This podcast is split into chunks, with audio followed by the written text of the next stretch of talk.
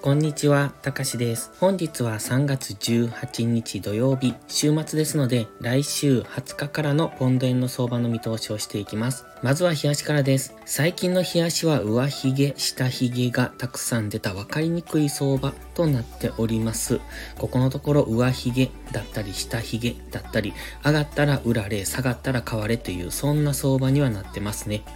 ただ現在は GMMA の青帯も下抜けて、昨日、えその前ですね、木曜日一度上昇したんですが、GMMA の青帯で上値を抑えられ、そこから金曜日は下落となってます。まだ木曜日のこの下髭ですね、この髭を超えられていないので、ここから下落するにはもう少し時間がかかるのかもしれませんけれども、一旦は上値を GMMA で抑えられたという事実がありますので、ここからは較的大きく下落していくんじゃないかと考えます。現在は一旦はこのオレンジのトレンドライン、この辺ですね、木曜日の安値ぐらいを目指して下げてきて、そこでどうなるか、ここを下抜けるようであれば、一旦は緑のボックス155.5ぐらいを目指して下落してくると考えます。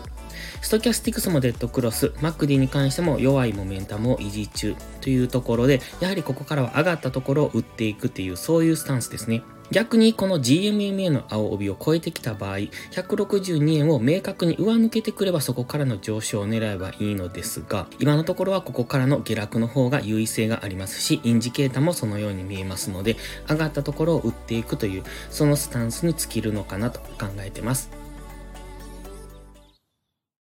では4時間足です。4時間足では昨日 GMMA で綺麗にレジスタンスをされてそこからの下落となっております。ただやはり買い圧力も一定数入ってきてますので、えー、下髭なども結構出てるんですが、しっかり上がったところを売っていくっていうので、まずはこのオレンジの平行チャンネル下限ぐらいまでを狙っていくのがいいと思います。木曜日に一度この平行チャンネルのセンターラインまで乗せてきたので、そこから GMMA を上抜ける可能性も考えたんですが、結果的にはこの GMMA EMA というのはフィボナッチリトレースメントの61.8%も重なっていました。そして過去の安値付近でもありましたので、ここは強めのレジスタンスとなってそこからの下落となっております。今はオレンジの平行チャンネルの下半分のところに入ってきてますので、基本的には上がったところを売っていく。で、え平行チャンネルの下限まで。そしてストキャスティックスが今高値圏からデッドクロスしてきてます。前回のデッドクロスからの下落っていうのはかなり大きめの下落をしております。その前もそうですね、ねここの下落っていうのも平行チャンネル上限からの大きな下落となっておりますので、今回もまだストキャスティクスはデッドクロス初動ですので、ここからまだ下げる余地はあると見てます。一旦もし上昇を狙うのであれば、ストキャスティクスが安値圏まで下がってくるのを待つ。ですが、冷やしを見ていてもまだまだ下落する可能性が高いので、上昇を狙うのは、えー、短期的なものがいいと思います。基本的には上がったところを売っていくというスタンスで、まずは平行チャンネル加減。平行チャンネル加減を割ってくれば、次はこの辺ぐらい、157円ぐらいまでを狙って取っていくという形ですね。で、先ほど言いましたように、ストキャスティクスが安値圏に入った時は、一旦の反発をしやすいポイントとはなってきますので、例えばストキャスティクスが安値圏に入ってきて、その時に平行チャンネルの加減ぐらい、159円付近のところにあれば、そこからの短めの反発上昇を狙うことも可能だとは思いますが、基本的には下落トレンド中ですので、反発の上昇っていうのはあまり優位性がありませんので、するのであれば短く、5分足とか15分足で短く狙っていくっていう、その程度ですね。では1時間足です。1時間足では木曜日に一度安値をつけて、そこからの上昇、そして直近の戻り高値を超えてきたんですが、今そこのこの上昇が否定されようとしています。ただ基本的には1時間足はこのトレンド転換に向かいましたので、ある程度の買い圧力も入ってきてますので、やはり4時間足の下髭とか、1時間足もこの辺下髭出てますよねっていうのが表していると思うんです。ですので今はここからのこういう上昇ですね。こんな形の上昇上昇を狙う人たちと、こんな形の下落を狙う人たちっていうのが今拮抗しているところです。ちょうど木曜日からの上昇の現在半値付近にありますので、この辺っていうのは意識されてきやすいんですね。ですので今ここでどうなるかですが、やはり冷やしを見ていると基本的には下落優位だと思いますので、このピンクのラインのイメージですね。ここからの下落を見ていきたい。もし一旦金曜日の高値ぐらいまで上昇してくれば、その辺っていうのは再び、ここで一度ダブルトップからの下落をしてますので、強く意識されてくるところだと思いますので、その辺に来たところ、引き付けてのショートエントリーっていうのがすごくエッジが効いているポイントだとも考えますので、その辺を狙っていくのがいいのか。そして1時間足の GMMA に、上値を抑えられているようにも見えますので、ここからの下落になるのか、一度上昇してからの下落になるのか。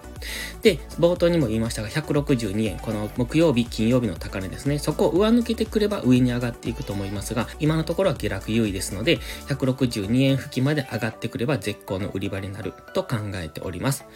月曜日初動はここから一度上昇する可能性、もしくはここで揉み合ってそこからの続落の可能性っていうのを考えておくのが良さそうです。それでは本日は以上です。この動画がわかりやすいと思ったら応援をお願いします。皆さんの応援がより多くの初心者の方へこの動画をお届けすることにつながります。そして最後にお知らせです。YouTube のメンバーシップでは初心者の方向けの丁寧な解説動画を毎週1本更新しています。本日は今日の午後から更新予定です。トレードの基礎が学べるメンバーシップにご興味があれば一度お試しください。それから初心者ではないけど安定して勝てないという方はポストプライムでのプライム会員をお勧めしています。こちらは2週間の無料期間がありますので、その期間をご利用いただき、自分に合うかどうかを検証していただくのがいいと思います。まずは行動しないと何も変わりませんので、無料期間を上手にご活用ください。詳細は概要欄にあります。また iPhone や iPad の YouTube アプリにはメンバーシップボタンが表示されない場合がありますので、Safari などのブラウザーから YouTube にログインしてからお申し込みをお願いします。それでは今週もトレードお疲れ様でした。来週も一緒に頑張っていきましょう。たかしでした。バイバイ。